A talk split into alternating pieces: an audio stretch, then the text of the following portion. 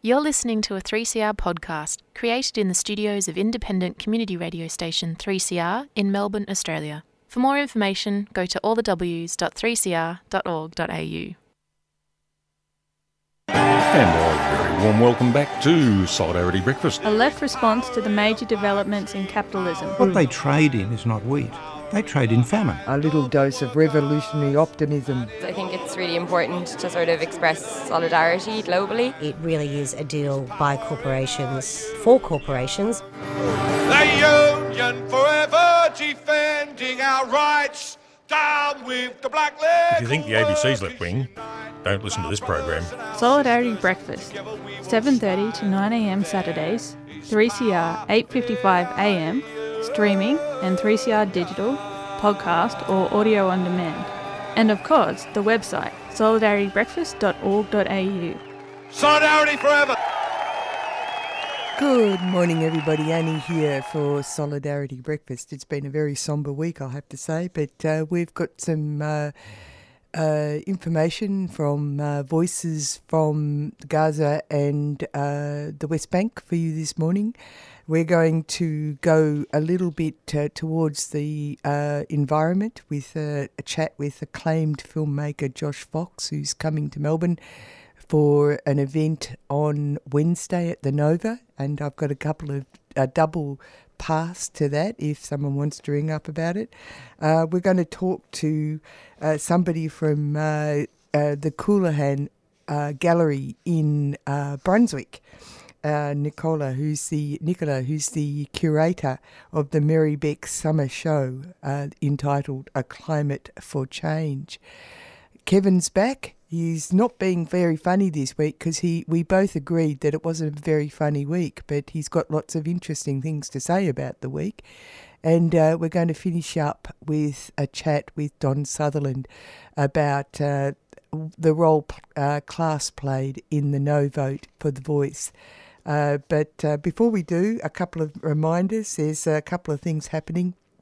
Uh, Today at uh, 10.30, uh, there's going to be a talk up outside Peter Khalil MP, Federal Labor Minister, uh, Member for Wills. That's 466 uh, Sydney Road in Coburg. Uh, there's going to be a stand with uh, Palestine Speak Up.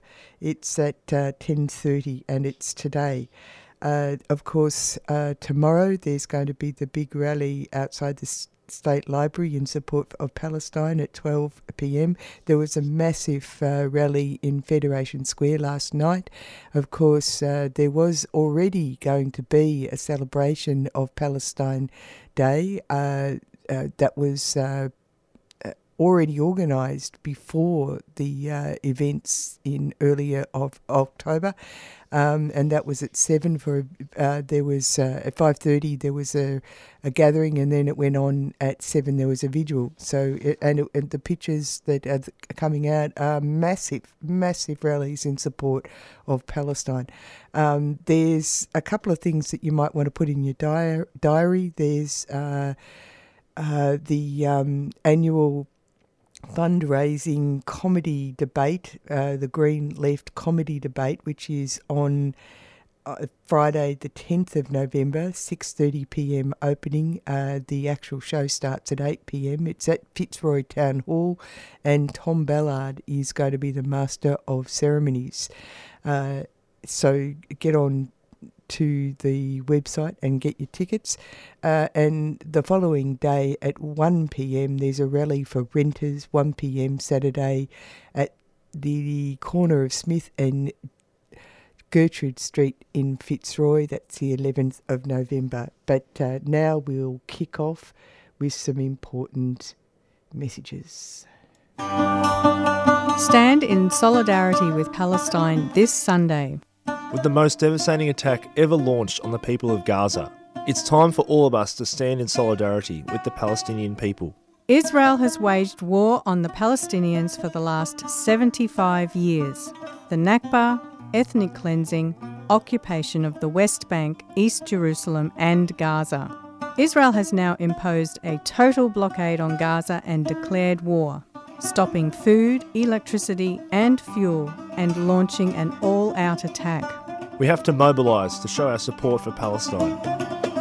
12 pm, State Library, this Sunday. Rally to demand freedom and justice for Palestine. No war on Gaza. Free Palestine Melbourne is a 3CR supporter.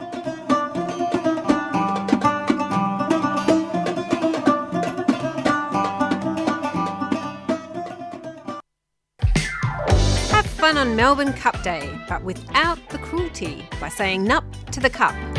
Join Coalition for the Protection of Racehorses and Ten Fingers on Tuesday, 7th of November for fashions on the field at the Flemington Bowls Club from 11am. Live music, DJs, delicious food, lawn bowls, outlandish dress ups, and human races. Let's celebrate animals, not exploit them. Visit nuptothecup.org for tickets. Help us make the first Tuesday of November a party for the animals. Nup to the Cup is a 3CR supporter.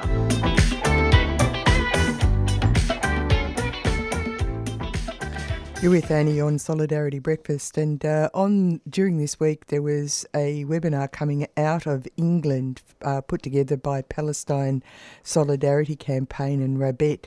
Uh, they were they're now called Solidarity Sessions, standing with Palestine, Gaza, and beyond. Uh, and uh, on the podcast, I'll put the full uh, link to that uh, event because there was some very interesting discussions by a variety of people. But uh, the voices we're going to hear today are from Salim Hijazi, who is an apartheid-free policy coordinator of the Palestine BDS. Oh, no, actually, we're not going to hear from him. Uh, that is something that you will follow up by going to the link. He's a fascinating fellow. Uh, no, we're going to hear from uh, a fellow who is a lecturer who's actually in Gaza, who lives in Gaza, and uh, he is moving around with his family trying to escape the bombs. And he left. He had to send a taped message so that people could hear from him for this event, which was held on Wednesday UK time, Thursday our time.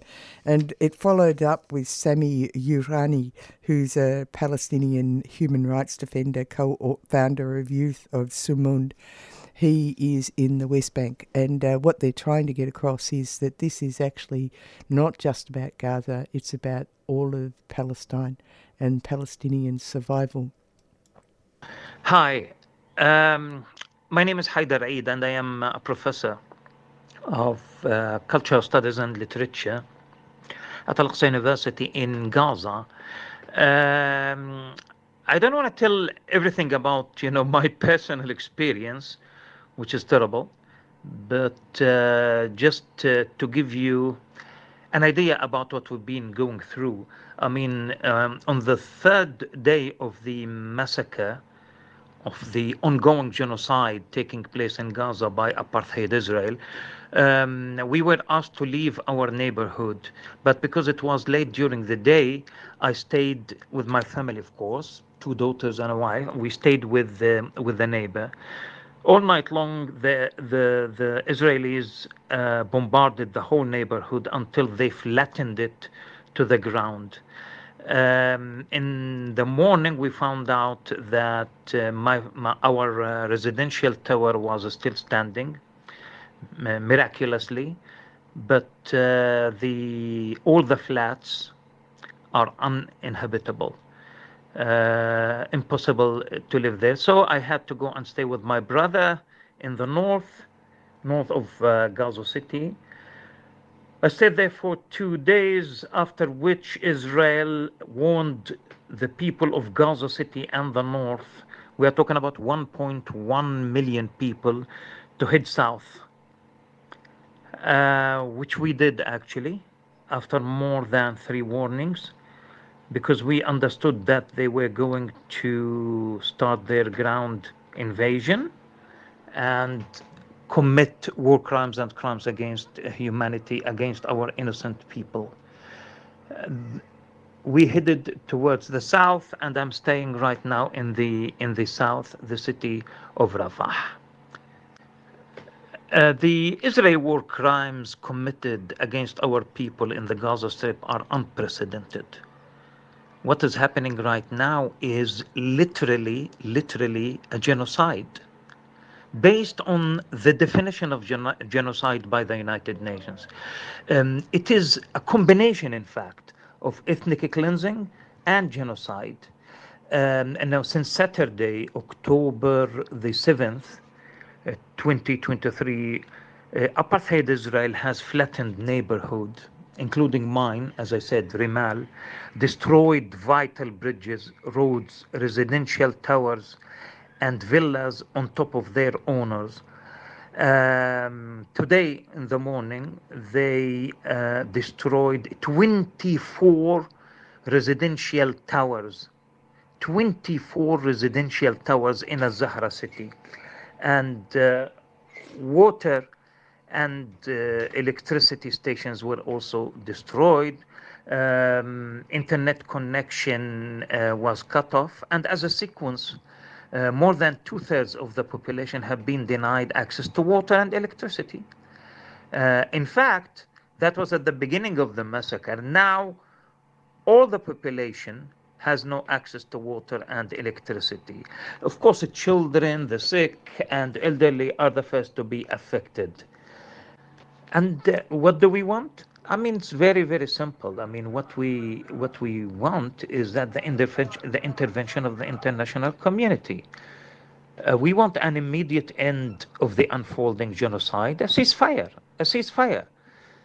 But the United States of America and other European countries like Britain, uh, Spain, France, Italy, etc., are supporting the ongoing genocide. In fact, the United States of America has vetoed vetoed against a, U, a United Nations Security Council resolution calling for an immediate ceasefire. We want the protection of civilian lives and property, as stipulated in international humanitarian law and international human rights law, etc. I mean, such as the Fourth Geneva Convention. It is time to take governments to task, to ask governments to boycott apartheid Israel, divest from companies benefiting from the oppression of the Palestinian people, and impose sanctions against them, the same way the international community treated apartheid South Africa. Those who support Israel and support its genocide of the Palestinians of Gaza, I'm talking about the American president and uh, ministers, I'm talking about the British government, I'm talking about Western, colonial Western governments in general. They are aiding Israel in committing the most heinous crime against humanity our next guest, uh, Sammy, who's speaking to us from the West Bank. Hi, Sammy. How are you? And welcome. Thank you for joining us tonight. Sammy uh, is based in Masafer Yatta, South Hebron Hills, um, which has uh, already been for a long time under intense attack from Israeli settlers and the military. This goes way beyond um, October 7th and beyond Gaza. So, Sami, you are in Masafer Yatta, and we would like to ask you what's been happening lately and especially in the past few weeks. Uh, yes, good evening, uh, everyone. Uh, yes, thank you for uh, hosting me in your panel tonight. Uh, can you hear me well, first of all? Okay, yes, great. we do. Great. First of all, really, I would like to to start with uh, really God bless all the martyrs and the kids who are uh, killed in Gaza with these uh, tons of uh, bombs that Israel is raining on our people in uh, in Gaza. And uh, before everything, yani, we really hope this hypocrisy of the world and of the West that will end very soon toward uh, the Palestinian rights and Palestinians uh, living under occupation in uh, West Bank, in Gaza. Uh, really, yani, since the 7th of October uh, here in, in the area we are living in Masafer Yatta, we are here since decades, are facing the ethnic cleansing by, by Israel, by the occupation, and uh, the process is, is, still going on. But what's the difference between all these uh, decades and today that it's, uh, and these uh, days uh, that Israel is claiming it's the war days or the war, it's in a war state? the uh, situation completely uh, changed. Uh, that the settlers now they are the one who are uh, rolling here, who are the one that giving uh, directly the orders, and uh, they are now after uh, decided to give the guns for, as they say, civilians, but they are giving them for the settlers to come and to start to attack Palestinian villages. civil, yani, we talk about small villages, civilians who have. يعني nothing uh, that the settlers start to come uh, into the villages, especially like uh, the village of Maghair al-Abid when in the 10th of October the settler stormed the village and they are claiming with having this kind of soldiers dress and starting beating the village there. It's like a really small family living there. They started beating them up very violently with the guns and then threatening them to leave, otherwise they will kill them. And then uh, to uh, they, they run away. Then we talk about just yani, uh, I a few minutes ago, really the Muhannad Jabarin is 21 years old and his father, the Israeli soldiers. Now, when we talk we talk about soldiers, that they are the one who are settlers are dressing dress of soldiers coming to the houses starting to attack people. So now muhannad just tra- was transported to the hospital with the palestinian ambulance he had a very uh, big fracture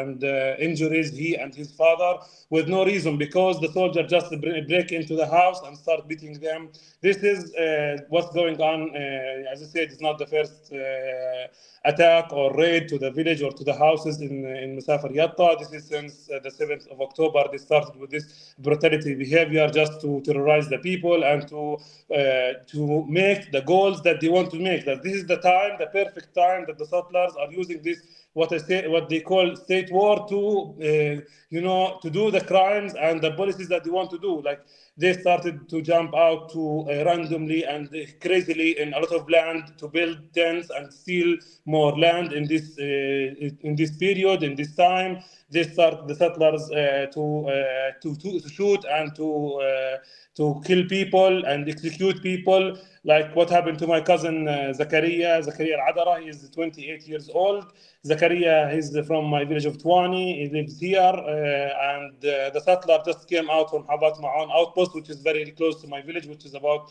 uh, 100 meter.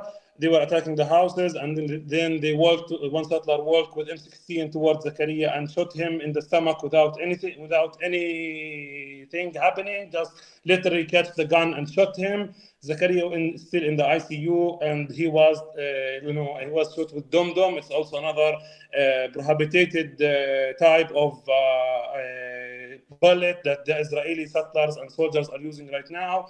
He was transported to the hospital and in the ICU. He's still in the ICU, and uh, because of the closures, like all the West Bank now under big closure by the Israeli uh, army and by the Israeli military. We are literally in a siege. So Zakaria was transported. He took half an hour to reach the hospital in a, in, in a civilian car because the ambulance was stopped by the Israeli soldiers, which is in the in the in, in the entrance of the city of Yatta, which is we are very close to, which the settler, which the ambulance have to drive to come here. The, the ambulance was stopped. The, the ambulance people were uh, like the soldier take off their clothes to prevent them from reaching uh, here. So he was transported with literally very uh, very long way to reach the hospital, and he bleeded so much until he reached the hospital and he needed 14 units of blood. All his blood was completely uh, out, and this is uh, what's going on uh, now, as I said, it's a literary siege. We have a lot of checkpoints. We have a lot of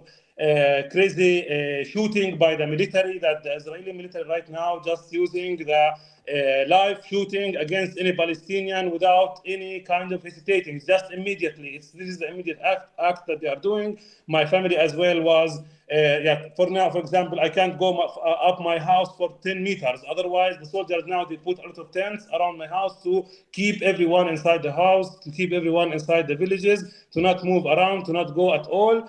Uh, and when my dad, the settler, came with the soldiers as well to come inside the land, my dad went up there and they started attacking them and literally shooting toward them directly. And literally, no one of my family was killed or hurt that day, but they were beaten by the guns and by the end of the guns in their hands and their bodies.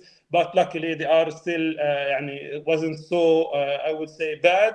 I mean, it's literally not compared at all with what with what Palestinians are living in in in Gaza. But still, the Israel when it declared uh, the state of war, it declared the state of war in all the Palestinians in in Gaza, in uh, in the 48, and also in the West Bank. Like even now, in Palestinians, even just quick thing about. Uh, 48 uh, Palestinians also cannot make posts also here. Like now we got detained in checkpoints, and everyone who is making posts in, in his phone, they start like with the threat of the gun to confiscate the phone and oblige the youth to open it, and who have any kind of uh, uh, like uh, social media posts to, to raise awareness of the situation. He got grabbed from the car. He got literally beaten up and very violently and then uh, take the key of his car and let him uh, in the road for hours. And then after like I don't know five six hours, the army come back and throw the keys, and then people can go back home or they got sent back to the place where they went out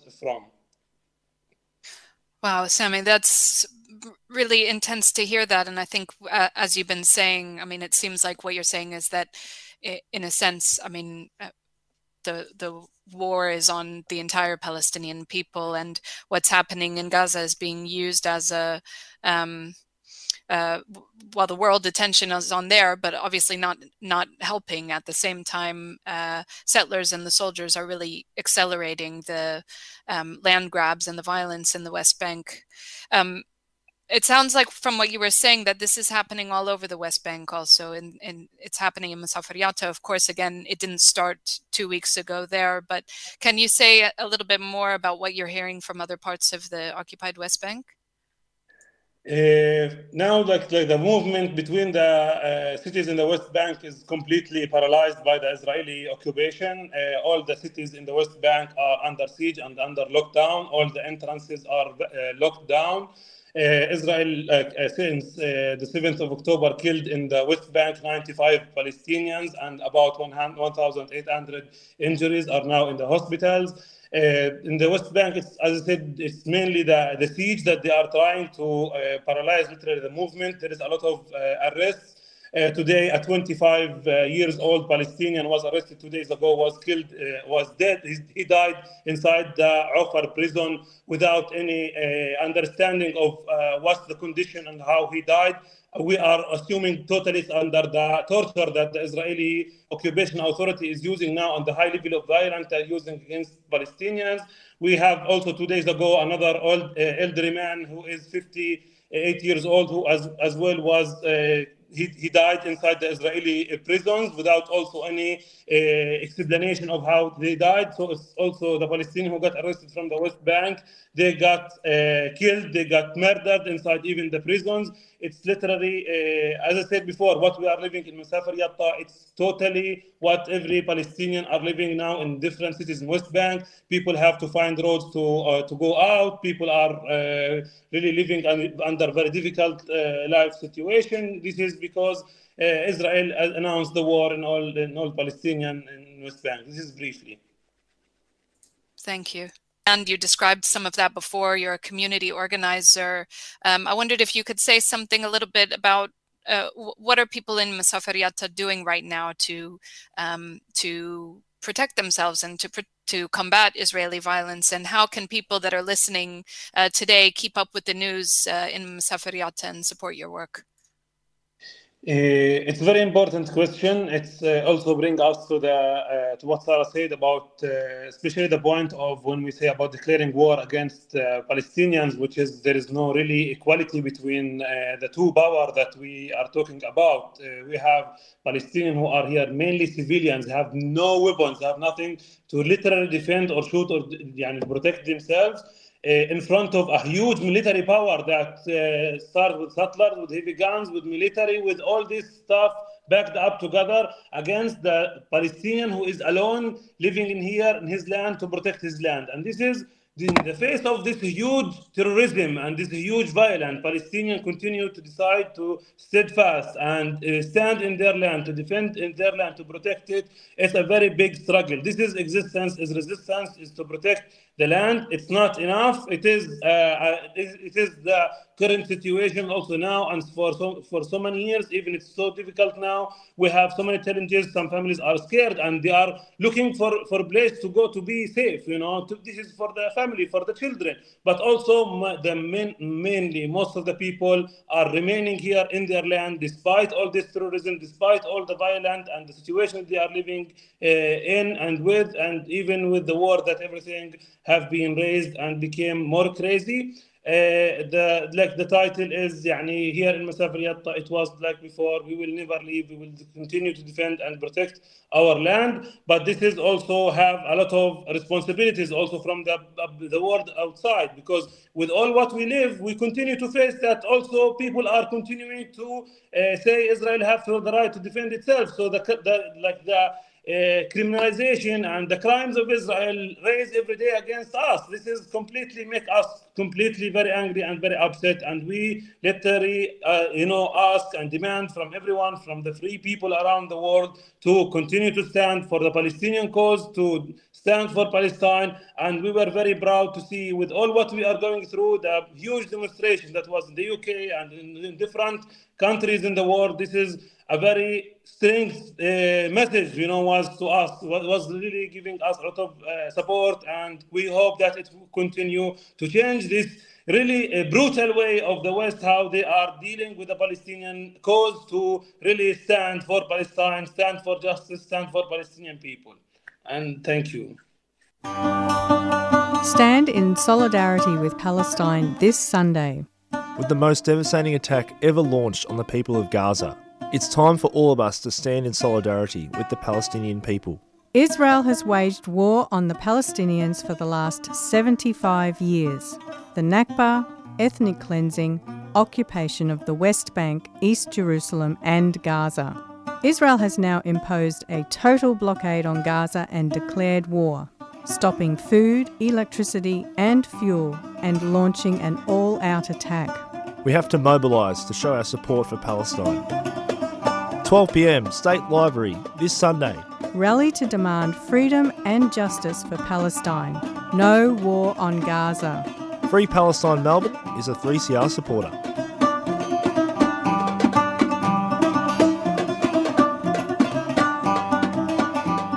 You're back with Annie on Solidarity Breakfast, and uh, as I was uh, saying, that was a piece from a webinar that came out of the UK on Thursday. It was uh, part of the uh, Palestinian uh, solidarity campaign, uh, and I will put the link to the fir- the larger uh, elements in that particular webinar because it went over an hour and it's, it's quite fascinating.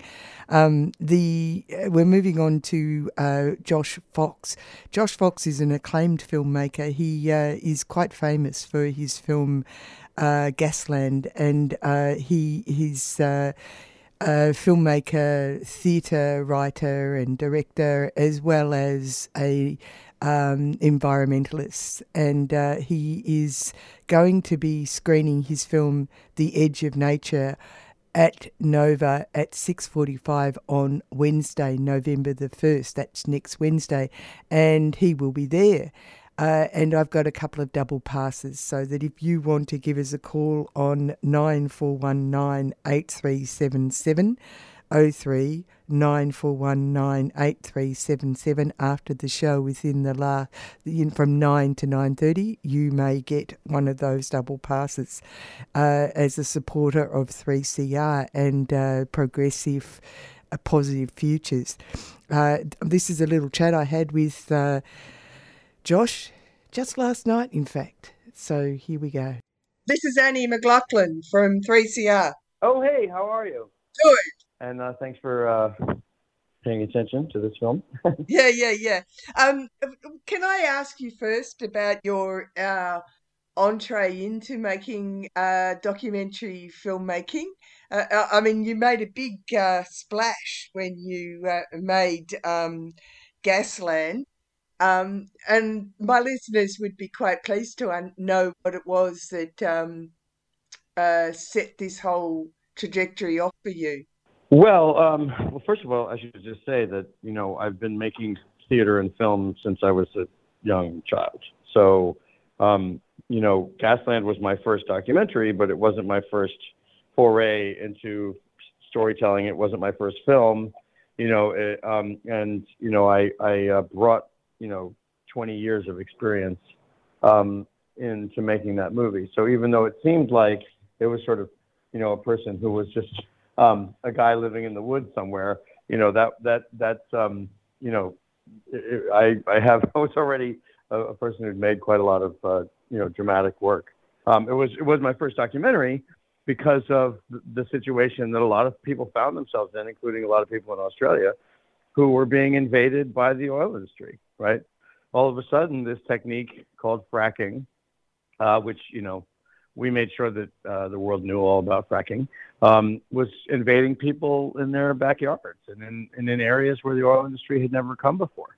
Um, and they were trying to push into urban areas, rural areas, suburban areas, wildlife areas, protected areas, every possible place that they thought that they could find fossil fuels, they were trying to push themselves into. And, you know, as it shows in the film, um, my uh, family's land, the land that I grew up on my whole life, um, in the Upper Delaware River Basin in Pennsylvania, which is the New York City watershed, which is the water supply for 16 million people. Um, they wanted to come there and despoil this beautiful, pristine uh, wildlife area, this beautiful, pristine forest and river and, and wetlands, and turn it into an oil and gas zone. And that was quite disturbing to me. So I, and, and it was also clear to me that this was happening all across America, it was happening all across the world, but that there hadn't been a comparative study of what was happening and that nobody knew really what was going on with the industry. So I set out to find out, you know, um, what was uh, what was the truth about fracking. Um, and of course, the, the a big part of the story is that they offered my family, you know, a certain amount of money per acre, and that that was amounts to something like a hundred thousand dollars, with the promise of a lot more money after that. Um, and so, you know, a lot of people made made light of the fact, or, or made a lot out of the fact that we, you know, I, I, that there was this big offer, um, you know, for money, and that was what was more important to me was to make sure that the that nature stayed intact and that water was staying intact. It's a very frightening thing, isn't it, to think that uh, people think that uh, a sum of money of this sort and the um, multi the the interests of uh, fossil fuel is greater than the protection of nature. Well, I mean, what you just described is basically the entire history of Western civilization. You know, climate change is not caused by oil and gas and coal emissions. Of course it is, but that's just a consequence of the system of Western uh, conquest, Western civilization, and colonialism, right? Uh, and and what the movie The Edge of Nature is about is essentially that we have uh, in Western civilization um, uh, treated nature and treated the planet as if it was only something for us to own, extract, dis- despoil, uh, and, and, treat as a resource and not treat as as uh, the thing that keeps everything on the planet alive, right? Um, so when you do that, you head into a lot of trouble, right? You have problems um, that we are now seeing worldwide. Uh, we have, we're facing calamity because the colonial civilization um, has been living out of balance. And and now you see like you know I'm all day today I was investigating the floods um, you know, in, in, New South Wales, those floods uh, were caused by a huge amount of rain, which is, you know, from climate change, right? But at the same time, 99% of the forest in this region was cut down, um, which means you have absolutely no protection against flooding, which is a forest, right? So if we think of nature as simply something to create wealth, um, yeah, you can make a lot of money, but we are at the end of that system now, right? If we continue to live like that worldwide, if Western civilization continues to be the model, um, then we're done for, and that'll be the greatest die off in the history of the planet. It, it, it, will be a genocide of epic proportions, and we're in the process of committing that genocide um, as we continue to walk down that road. It's quite willful too. I mean, it's uh, you talk about the floods in uh, New South Wales, but uh, even within the um, the system that's been created, people are being ha- having their dream homes in inverted commas built on floodplains, and then when there are massive floods, there is no insurance policy that will cover that. Well, as we're finding out, there really isn't any insurance policy for the planet Earth, right? I mean, insurance is is something that protects us inside of the capitalist system where um, we we we stretch, you know, to the limits, right? But there is no planet B. There is no way to fix a water supply. There is no way to fix the climate. There is no way to to to um, make these things right again without actually doing that. So what's interesting to me and what is the focus of the film, The Edge of Nature, is that during COVID, during the first 10 months, nine months of COVID, during the lockdown period, um, was the only time in the history of Western civilization that we've actually reduced emissions and pollution enough to meet the, col- the climate goals of the Paris uh, Climate Accords, right? That was the only time in the entire history of this civilization that we've actually reduced emissions. And now we've decided to just forget all of that and, and, and run headlong into the opposite direction. In fact, emissions have gone up even faster. So there are lessons within that moment of what we call the anthropause, the time when we when Western civilization stopped. I mean, I don't think it should be called the anthropause because certainly Western civilization and, and, and industrial civilization shouldn't be the only definition of what is a human, right? There's a lot of humans that don't cause climate change, but the bottom line is that um, you know that that system stopped, and it gave the Earth a breath, and it was a time for many people, um, uh, you know, to reconnect. It was a time of great grief. We were suffering huge losses. Lots and lots of people were dying. Um, but we were also connecting with the way that the natural systems of the earth work, right? We could see the stars, um, we could see the blue sky. Um, uh, natural ecosystems rebounded. Um, and I think that there is a sort of cellular memory of that moment uh, when the earth um, was allowed to breathe again for a moment.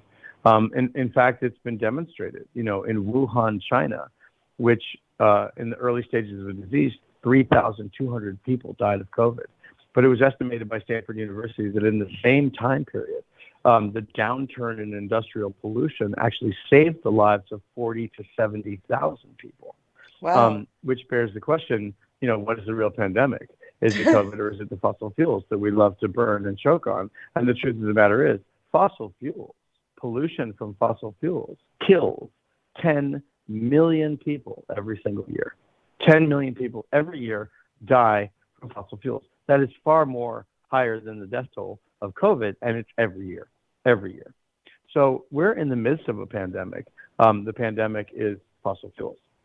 Well, it leads me to this question that uh, I find really fascinating, which is the way the human capacity to live in an imagined world, and um, it sets up a whole uh, set of paradigms which are easily uh, punctured and were punctured in the West by the pandemic.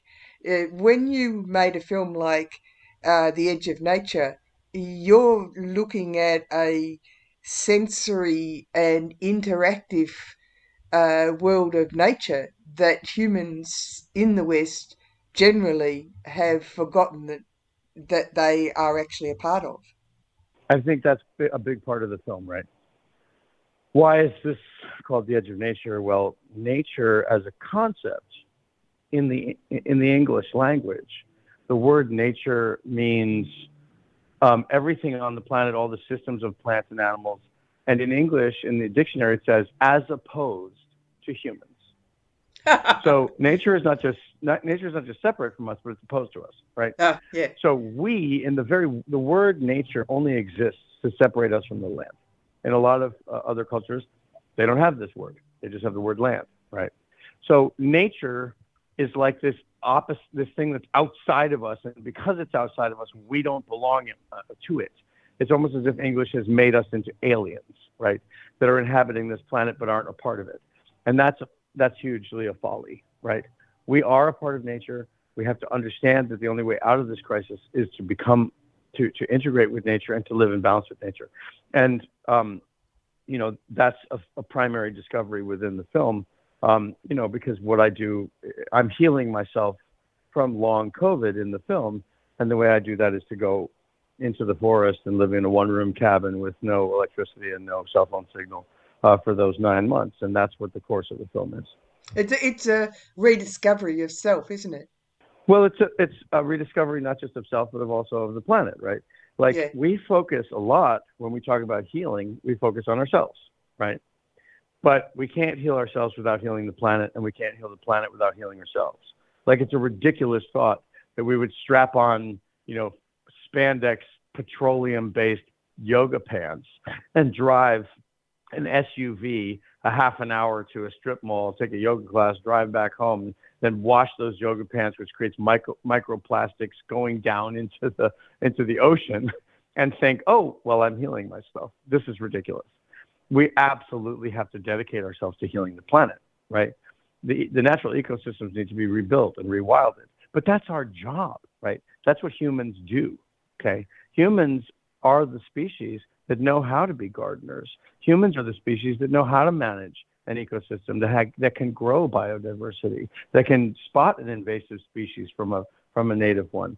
Human beings have that knowledge. No other no other animal on this planet knows how to do that, right? That's our job. Our job is to take care of nature. Nature doesn't doesn't work well without us.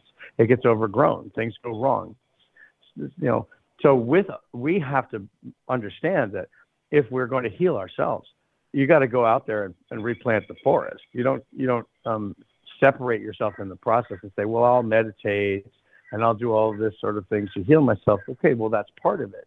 But the best meditation is when you're replanting the forest. The best healing is when you're re uh, reestablishing um, the ecosystems of the planet. So you're in Australia at the moment, and uh, we're lucky enough to Yeah. have you come to the Nova on uh, Wednesday, the first of November, and you're going to be there for the screening. Absolutely, I'm very excited. Um, you know, I love coming to Australia. Uh, Gasland was a big hit here. We toured all over the place. It really helped to push along the Lock the Gate campaign, the anti-fracking campaigns, and and I, I feel very proud of my relationship with the extraordinary activists that are here. And um, you know, the last three films that I've made were big in the United States, but somehow didn't get themselves down here quite as quite as uh, vividly. So I'm really hoping that this film, The Edge of Nature, um, gets picked up in Australia, and, then- and a lot of people can see it because I do think that it it really is resonant here as well. Thank you very much for talking to me, and hopefully I'll see you on that Wednesday. Oh yeah, please say hello. Um, Yeah. I'll, I'll be there November November first. Can't wait.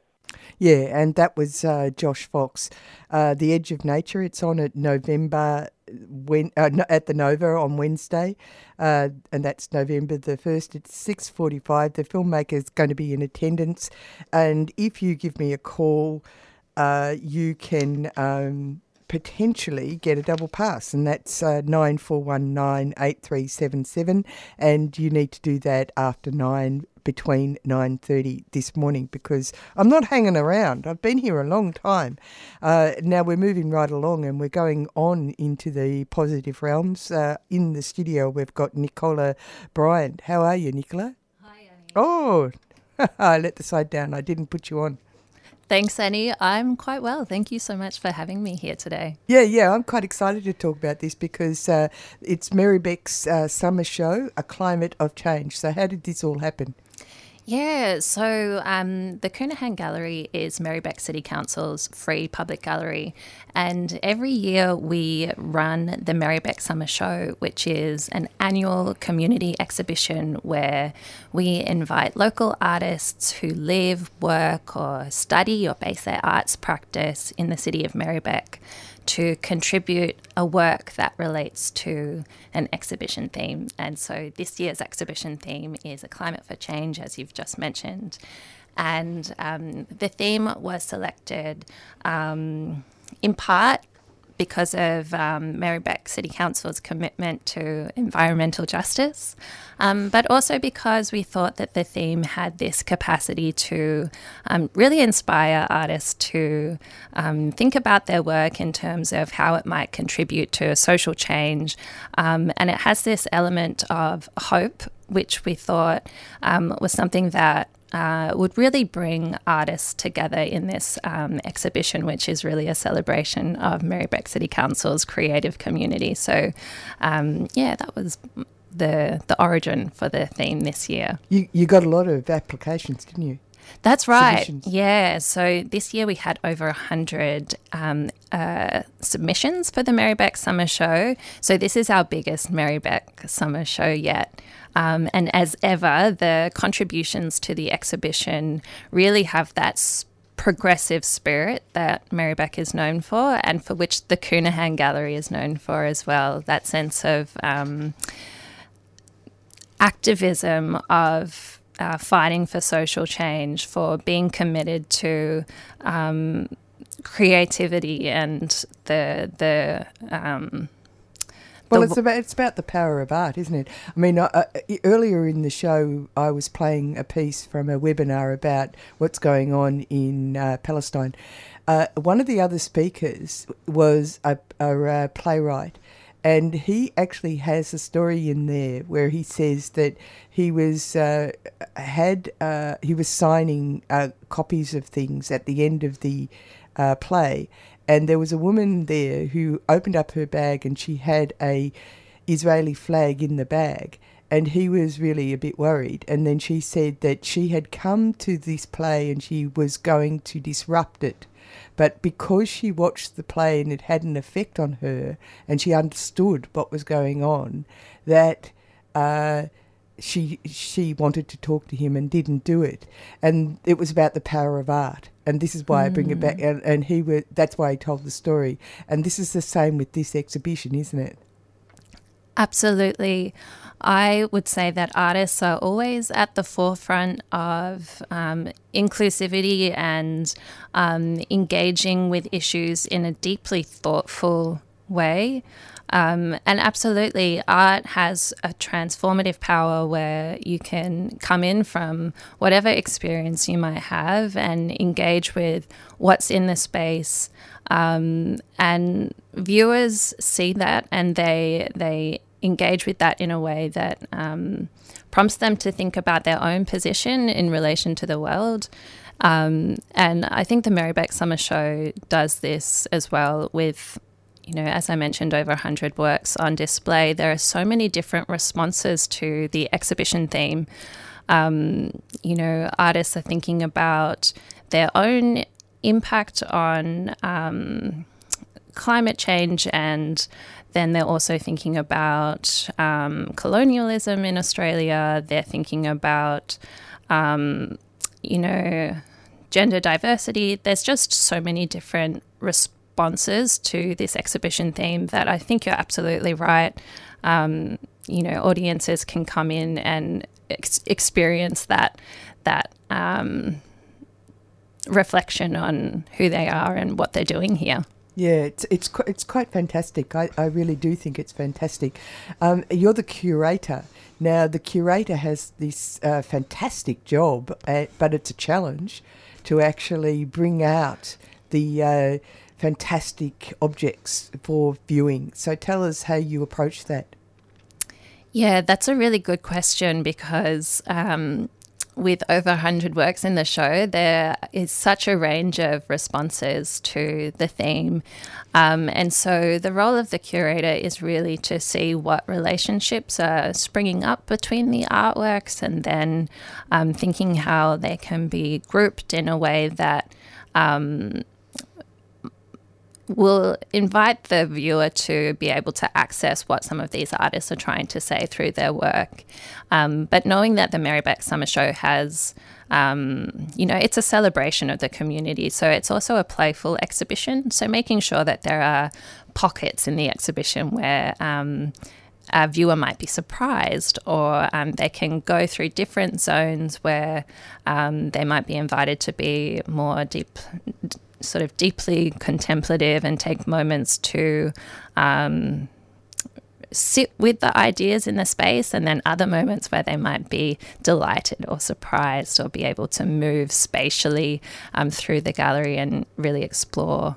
Uh, was the there works. was there a lot of uh, different types of uh, uh, formats used or materials used? Yes, certainly. So um, we have paintings, we have prints on paper, sculptures, video, installation, whatever kind of artwork you can imagine. We have it in the Merri-Bek Summer Show, certainly. Oh, that's fantastic. And you're well known for uh, having uh, not just the exhibition, but you sometimes tie them up with uh, uh, talks and stuff like that, don't you? Is does that happen this time?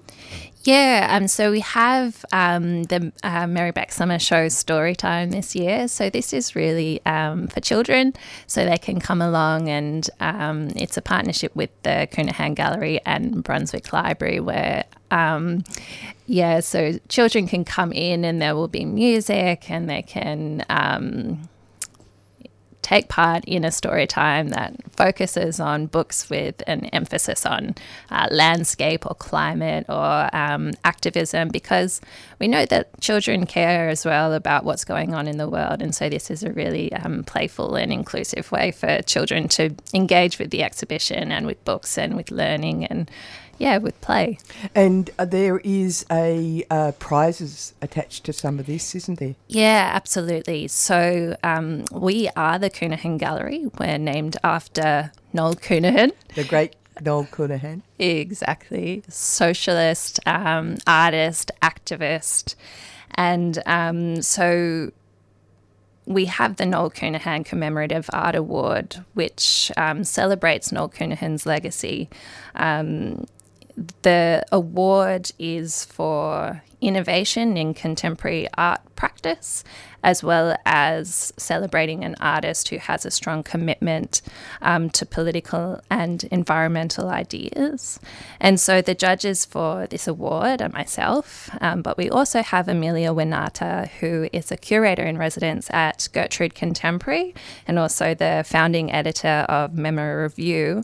Um, and we also have Dr. Paola Balla, who's a Wemba Wemba and Gunditjmara woman and artist and curator, writer, and academic. So the three of us will have the difficult challenge of um, judging the Noel Counihan Commemorative Art Award. And um, we also have a, a, highly commended award this year as well. Um, and there's a special, pri- a, smaller prize for people who are uh, for the particular theme. That's right. So, this is the first year we've introduced a Climate for Change award, um, and this will be judged by the Zero Carbon Merri-bek team of Merri-bek City Council. And it's really focusing on an artist who has paid particular attention to um, the environmental justice component of what the exhibition theme might invite. Um, and so, for that award, they will receive a $250 CERES voucher. And there's also, because the overall prize is $3,000, which is, you know, that's a nice chunk, but there's another nice chunk, which is the um, uh, public award, you know, like p- That's right. public choice. Yeah, the People's, People's Choice, Choice. Award. Um, so that award is voted by visitors of the Merri-bek Summer Show, and um, the recipient of that award receives $1,000, which is generously sponsored by the Sydney Road Brunswick Association. Um, and it's really voted by the people, so uh, visitors can come into the gallery and they can explore the exhibition uh, and vote for their favourite artist. And then at the end of the exhibition, after um, we've counted all the votes, we'll announce the recipient of that award in our social media and e news and on the website. Yeah, yeah, it's great. So tell us the dates. Yeah, so the exhibition opens uh, next Saturday, the 4th of November at 2 pm, and the exhibition runs right through until um, Saturday, the 9th of December. It closes at 5 pm. Um, I always have this joke in my mind that it's the Merri-bek Summer Show, and we look forward to it so much that we tend to open it in spring, in November. and of course, it's at the uh, um, Gallery is at the Brunswick uh, Town Hall, and you can catch the tram if you're not uh, mobile with a, uh, a car and or a bike, uh, and it's on Sydney Road. Thank you so much, Annie. Yeah, fantastic stuff. Keep up the good work.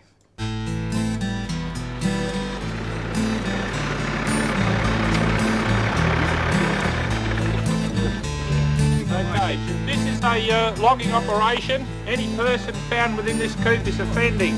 Can they please leave? You're allowed no closer than the bridge down the track there. Any person that's found in the coop will be arrested and charged. I direct that you all leave now. GECO's turning 30 and we're having a party. The Goongerah Environment Centre has been fighting to protect East Gippsland's forest since 1993 and we want a party with you. There'll be music, performances, food, drink, old friends and new friends.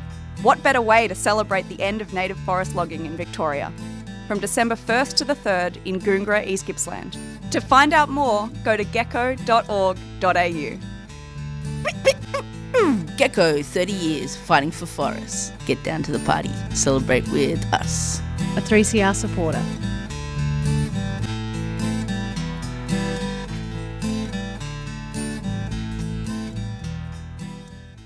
A week solidarity Bricky team listener when even though I've missed the past couple of weeks with a nasty bloody cold, I'm calling it a cold because I had a flu injection this season, so if it wasn't a cold, then the flu injection worked a treat, even though it is impossible not to comment on the events of the past fortnight and only once or twice in the now 40 years of the week that was have I decided the events make satire impossible that there is nothing to laugh about, even our usual bad jokes.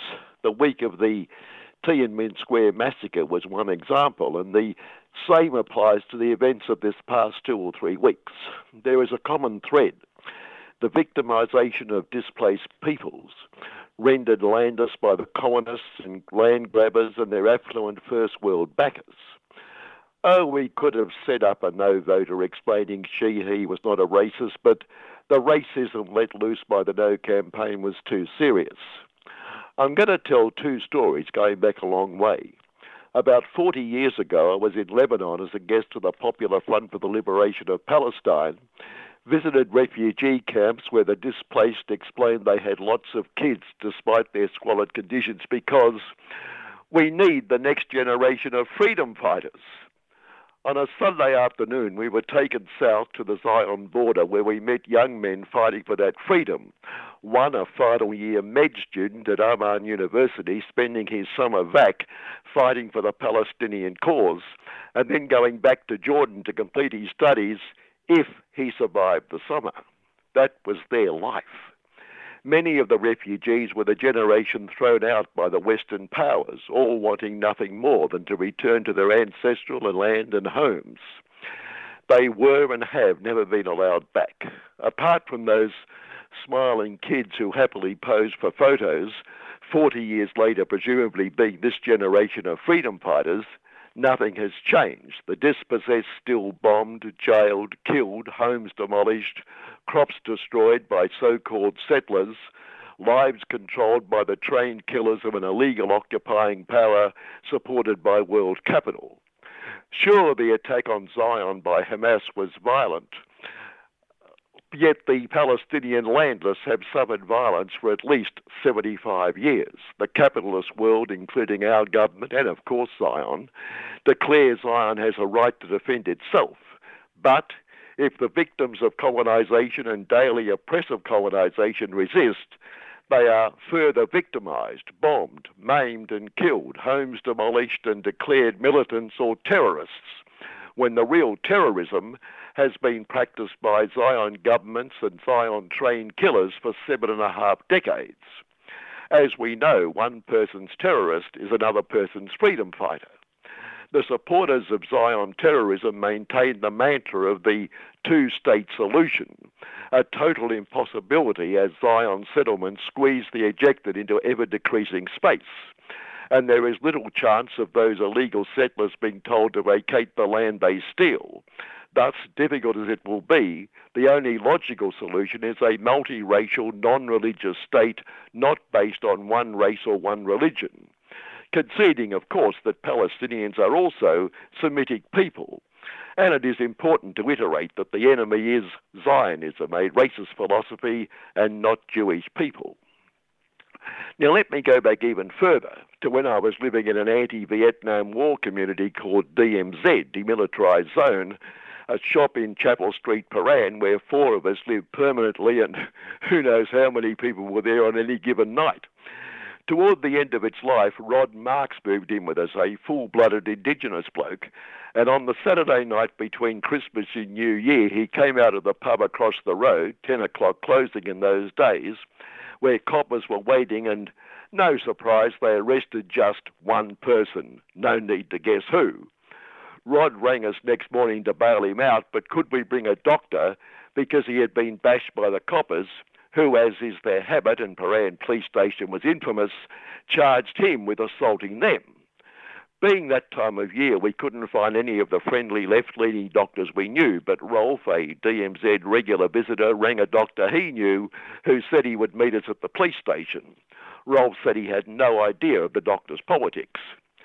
We um, we waited and waited and, waited, and finally rang the doctor to ask where he was. Oh, it's all right, he said. I rang Prahran Police Station and asked if they had someone who'd been bashed, and they said no. Now, we had an idea of his politics. What universe was he living in? We bailed Rod out, took photographs of his injuries, which we presented when, we fronted the, when he fronted the beak, and he beat the rap. I raise that because, like nothing changing for the Palestinians over those 40 years, nothing has changed for Indigenous Australians after all these years as well. Just last week, a teenager on remand and never found guilty of any crime died in an adult prison cell. Two days ago, Queensland police shot and killed another black man. In both cases, no one will face the consequences, but if anyone were charged, he stroke she would be found not guilty by an all-white jury. Yet in 1988, after the huge Black March and the events surrounding the bicentennial celebrations, I left Sydney feeling positive about the future of Indigenous relations, clearly misplaced. Now, when the first people of this land invite the colonial power to recognise them and their thousands of years' relationship to the land, whose flora and fauna capitalism is rapidly destroying, asked to be allowed to make decisions for themselves, 60% said no. And while there was a progressive no vote, which I can understand and respect, that would have been a very small percentage of the vote. Despite denials, there is but one conclusion racism. The misinformation, disinformation, outright lies, which even told us the majority of Aboriginal people themselves opposed being recognised. The vote in Indigenous communities exposed that lie. Too late, of course. And the slogan, if you don't know, vote no, was, as the statement released by some year's proponents this week made clear, a call to public ignorance. But then the vote itself was a testament to ignorance. At the door as I entered the polling station was a sign, We acknowledge the Wurundjeri people, etc. And I thought, if the polls are correct, non Indigenous Australia was about not to recognise uh, all Indigenous people. On a positive note, of course, millions did vote yes, and none of this will prevent the Palestinian people and our Indigenous people and those who support them continuing the struggle to right the wrongs of their respective and the terrible consequences of their respective dispossessions. As usual, the struggle goes on, and we will get back to the usual week that was next week. But oh, I can't help myself. Mr. No, Constable No, Constable Peter Duffer, whose political strategy is oppose everything the government does, which we often do as well, but for different reasons, this week supported the government in sending train killers and their killing machines to protect Zion from the Gaza non land, non people terrorists. More brownie points while Big Supremo Anthony Albanese was licking US of the UN of the US of the World Supremo Joe Biden Capital's boots while the US of has sent heaps of train killers and train killing machines which have been shooting down Hamas penny bangers while warning countries not to interfere or widen the conflict. Okay, I got all that off my chest, my cold, infected chest. Till next week, good morning. And you're back with Annie on Solidarity Breakfast. Uh, and we've got Don Sutherland on the line. G'day, Don. How are you? Uh, g'day, Hello to all of your listeners. Yeah, yeah. Um, it's been a very depressing few weeks, I'll have to say, but uh, uh, you've got a, a, very interesting take on the no vote. Uh, I mean, I know you're an active supporter of the yes vote, but uh, it, you, you've uh, been contemplating what's happened. Um, I was wondering if you'd like to share a few of your thoughts with uh, my listeners. Yes, well, there's many things that can be said about the result, and I agree with what I've just listened to um, from Kevin. I agree with the way he's approached it, uh, along with um, several others who have uh, correctly pointed out that um, there has been an honest reckoning that shows that there is a racist sentiment, or and along with that, a gullibility to racist ideas that has been lurking beneath the surface of Australian society and is now out in the open. And there is a perverse way in which I think that's a good thing. Um, I think the other thing about so that that's sort of and many people have sort of provided more detail about that, and I think there is one dimension of it all that is worth elaborating upon. The other general point about the result is that we do have a very potentially very strong foundation for a very a much better strategy to start winning battles in solidarity with the leadership of Aboriginal organisations. So when we have when we talk about forty percent voting yes, um, uh, of course that's a defeat, but it's also a, a foundation that we are clearer about. And secondly, we've seen in the result the emergence of a uh, newer and younger generation of Aboriginal leaders, Aboriginal and Torres Strait Islander, Islander leaders, who are capable of charting the way for us white fellas in the majority of the uh, uh, the population. So I think there is some sort of things there we can build with, uh, as well as the um, the insult in a sense that the no result commands uh, or the slapping away, if you like, of the hand that was extended to us by people who have been uh, dominated over by colonial expansion since the white settlement in uh, in the late 18th uh, century. Now, the particular thing I think we've got to elaborate on is the class dimensions of the result. And there are two aspects of this. One is, of course, in terms of the voting pattern, and the second one is in terms of, uh, and I think particularly, the class composition of those who ran the No campaign or funded it and funded it. Now, the No campaign, the coordinating centre to that was the Centre for Independent Studies, which is a right wing think tank it's for, I'm not going to say much more about this. I'm just saying let's explore all this and understand this from the point of view of those who want to build a winning strategy in the future. Uh, what you're really saying is that uh, these elements, these currents that run through the Australian politic, this right wing current, has uh, that came out in full force during the Voice campaign uh, is something that needs to be uh, recognised, and uh, clear strategies have to be put in place to deflect their power.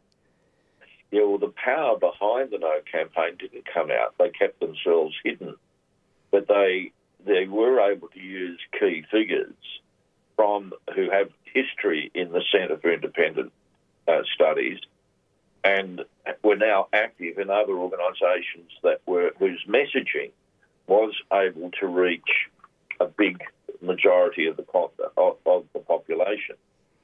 Now, so for example, on the board of the Centre for Independent Studies are extremely wealthy people from corporations like Macquarie Group. Mm, yeah. At least three, at least three uh, ex senior executives in Macquarie Group. Freehills, the oh, yeah. international law firm that is the prime legal architect in the writing of the anti working class laws in our industrial relations laws like the Fair Work Act. You could go on, there are many others Caltex Australia, JP Morgan Australia, Wesfarmers, ResMed, Uh, the American Chamber of Commerce is there. Oh my God. The University of Tasmania is there. Um, CSL, the Commonwealth uh, Serum, what used to be called the Commonwealth Serum Laboratories, is there. Now a private corporation. Yeah. And Australian Oil Shale Holdings. So Oh my God. All the evil empires there. uh, I'm, I'm not providing any rich detail, but I'm just pointing towards that this the, the the the funders and the coordinators and the if you like the behind the scenes shapers of what the no campaign ended up doing uh, are, are elitist in their essence, and they are corporate elitist, and they will line up with the major corporations who assisted the Yes campaign, who assisted the Yes campaign in opposing workers' rights in, for example, the Closing Loopholes Bill.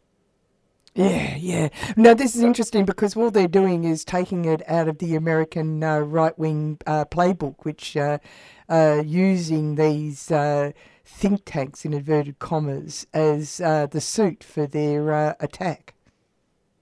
Yes, yes, and there's an interaction, and, and it's a very powerful one, and we need to be talking about it a lot more. Now, the other aspect of the class um, uh, dimensions of this result is that, and we have to face up to this, that the majority of the working class at just above median wage levels and below voted no. And they did so with a minority of them as active racists. But in general, also either accepting and even expressing racist views to the extent that they talk about them. Now, this is a really big issue for progressives and anyone to the left of being progressive. Like Now, are you saying these are the people who say we won the war, so just uh, suck it up? Or are you talking about the people who uh, feel that uh, they're being undermined and uh, they want to be uh, above, uh, one step above um, Indigenous people? I'm talking about the majority of the uh, the majority of the working class, which itself is a majority of the population, but the majority of the working class who have taken on and and to one degree of intensity or another uh, accept a ruling class value, which is to be divided on the basis of race. Ah, well, well put. That was very well put of you. I'll come. I'll come back to that in a minute.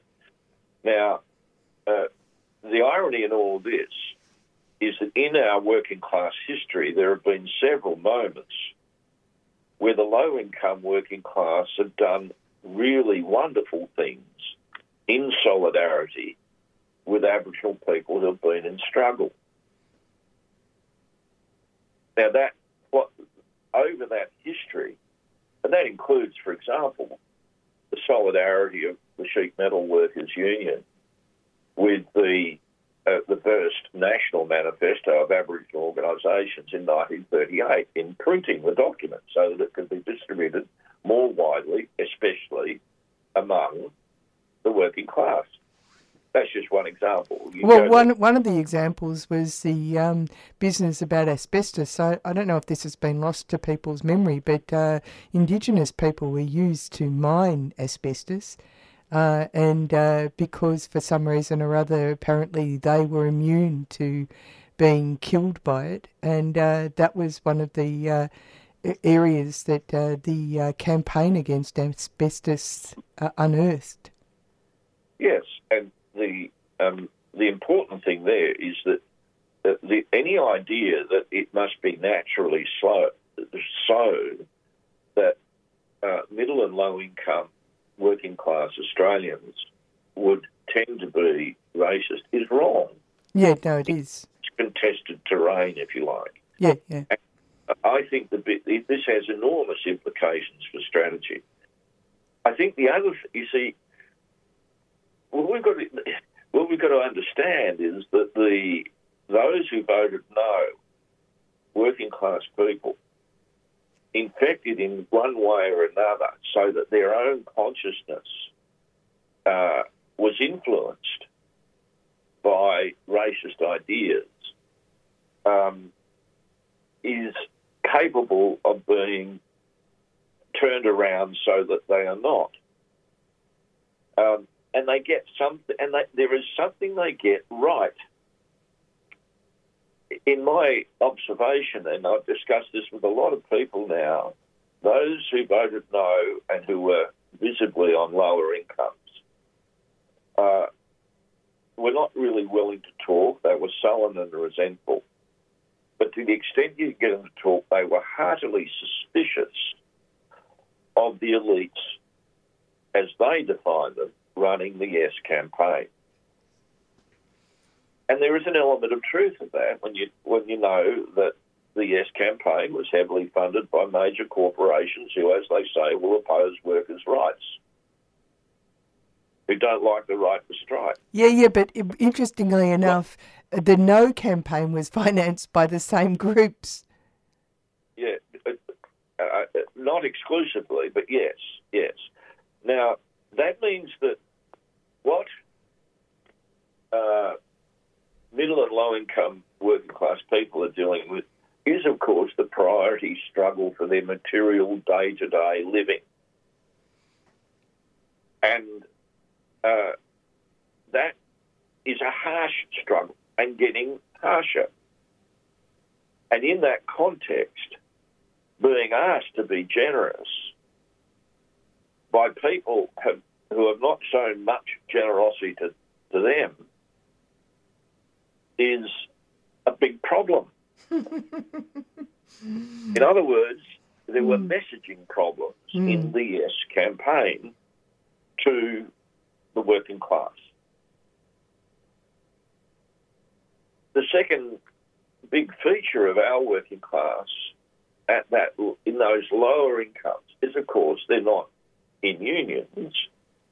Twelve percent of workers in unions, and so they sense and feel an alienation of the from the decision making process that goes on in Australian society. They're alienated from the power, from power, and they're right about it. That's that's that's actually true. Well, they are right. And and so in any evolution of the next stage of strategy to win battles in solidarity with Aboriginal and Torres Strait Islanders, and in winning the broader fights that the working class needs to win that spin off as and provide positive momentum for Aboriginal and Torres Strait Islander struggles. That interaction is incredibly important in the future. Which sort of, so I think this sort of class dimension of the result has not been satisfactorily discussed so far, and yet it's essential. And I'll say this somewhat provocatively. I'm not convinced that a lot of the people that I know who were dead serious, solid activists in the Yes campaign are really good at talking with relatively impoverished white fellow workers. Hmm. And they're I think you're right. I think this is. Uh, I'm glad you're ha- having this conversation. and that has to change.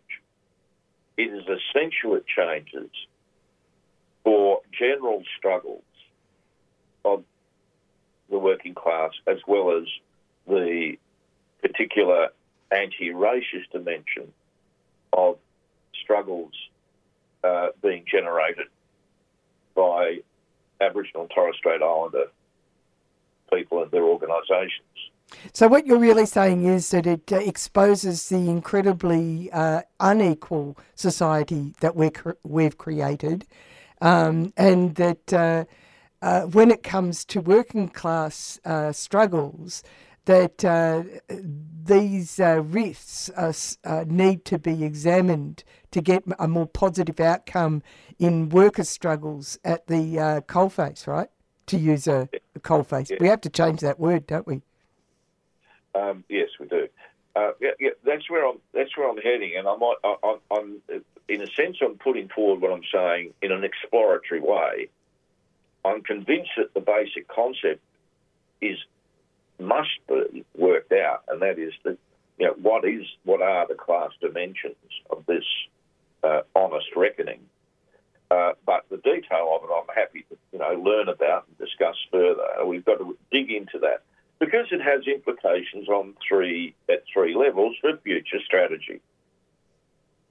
I leave aside because we haven't got the time, but I think there were there was some a couple of serious fault lines in the S strategy, uh, which were uh, not you, you could not, um, in a sense, you could not find in the No campaign actually. Um, but that's that's to do with how you understand the preparation for a major campaign and things like that, which I won't I won't go into in great detail. But the three there, there are three ways in which the strategy issue for the future is important, keeping in mind that we have a foundation to build an effective strategy. The first one is purely parliamentary, and I'll deal with briefly. Dutton is clearly not going to fuss too much about the coalition's loss of the Teal seats. He believes that the LNP recovery to parliamentary power can be found in the Labor and Greens vulnerability in the lower income outer western suburbs and regional seats. And we should not assume that the, if you like, the sort of system of government and so on can shield us from that Trumpian style strategy. All right, we've got Yeah, yeah, yeah, yeah. No, that's right. It's it's well spotted and well uh, well um, framed. What you just said. Yep. Yeah. Now, the second aspect of it is, um, you know, what will be the focal points for struggles that are of major significance to Aboriginal and Torres Strait Islanders. Uh, and they are going to chart that out for us, but they will hinge around things like closing the gap, the treaty, but also deaths in custody. Yeah, deaths in custody. I mean, and as as um, Lydia Thorpe pointed out in a wry sort of a way, that getting rid of the hang points uh, in uh, prisons won't just help black fellas; it will help white fellas as well. She said. Well, I think I think that's that's a useful starting point, but I think that the bigger point about the death, deaths in custody is its recommendations remain a relevant program Hmm. uh, for those who wish to work in solidarity with uh, Aboriginal and Torres Strait Islander people and their organisations. It's a platform, if you like, political platform almost. Yeah, because And the thing about it is you can't understand the resistance uh, over the practical uh, remelioration of these uh, sites. Why can't they just do it? Because it's so odd. But that I think we're going to learn a lot from um, uh, Aboriginal and Torres Strait Islander people in the weeks and months ahead about what you know the focal points will be, and we have to pay attention and listen and learn from that. The the um, keep in mind that uh, just by the way, with the death and custody report, I think one of the co-authors of that, um, with the judge responsible for the final production of that document, was Pat Dodson. Yeah, yeah. Hmm. So the the other thing is truth telling. Now, my hunch is that from the point of view of the thousands of new activists for yes, the big question for them is what they can do to maintain the heavier lifting they could committed to, to maintain that with a focus on reaching and discussing and learning about the truth of our history, especially the attempt to destroy Aboriginality in Australia. Yeah, yeah, that's Uh, a good point. The test, if you like, of how fair dinkum, that new band of activists, thousands of them, Mm. uh, can maintain that heavy lifting, go to another notch or two higher, and take truth learning into uh, a sensitive relationship with uh, the low income working class. We have to finish there. That's a good point to finish. I know you've got a thousand other things to say. Very good uh, and uh, uh, reflective uh, comments this week. Uh, thank you very much for spending time with us, Don. Good on you, Annie, and best wishes to everybody. The struggle, la lotta continua. have a good day. All the best. Bye for now. Yeah, that was very interesting. Good on Don. Um, that's it for Solidarity Breakfast this week. We uh, heard some voices from Gaza and West Bank. We uh, uh, had a chat with uh, filmmaker Josh, uh, an activist, uh, Josh Fox. If you want to go to a, a, a, screening of his film, The Edge of Dark, uh, The Edge of Nature, uh, Nova Wednesday, November the first, six forty-five, and the filmmaker will be there. Then you can give us a call on the three three CR number. I'll find it before I. Let's see where it is. I seem to have lost it. It's uh, four, uh, 94198377. Uh, after that, we uh, heard from Nicola Bryant from the Counihan Gallery, Gallery uh, Climate for Change exhibition. Uh, no- November the 4th it starts, goes till the 9th. Uh, this is the week that was, and then Don. Uh, coming up next is Asia Pacific Currents, and we'll go out with Dolly Rott's A Desperate SOS, a perfect ending for this week. Mass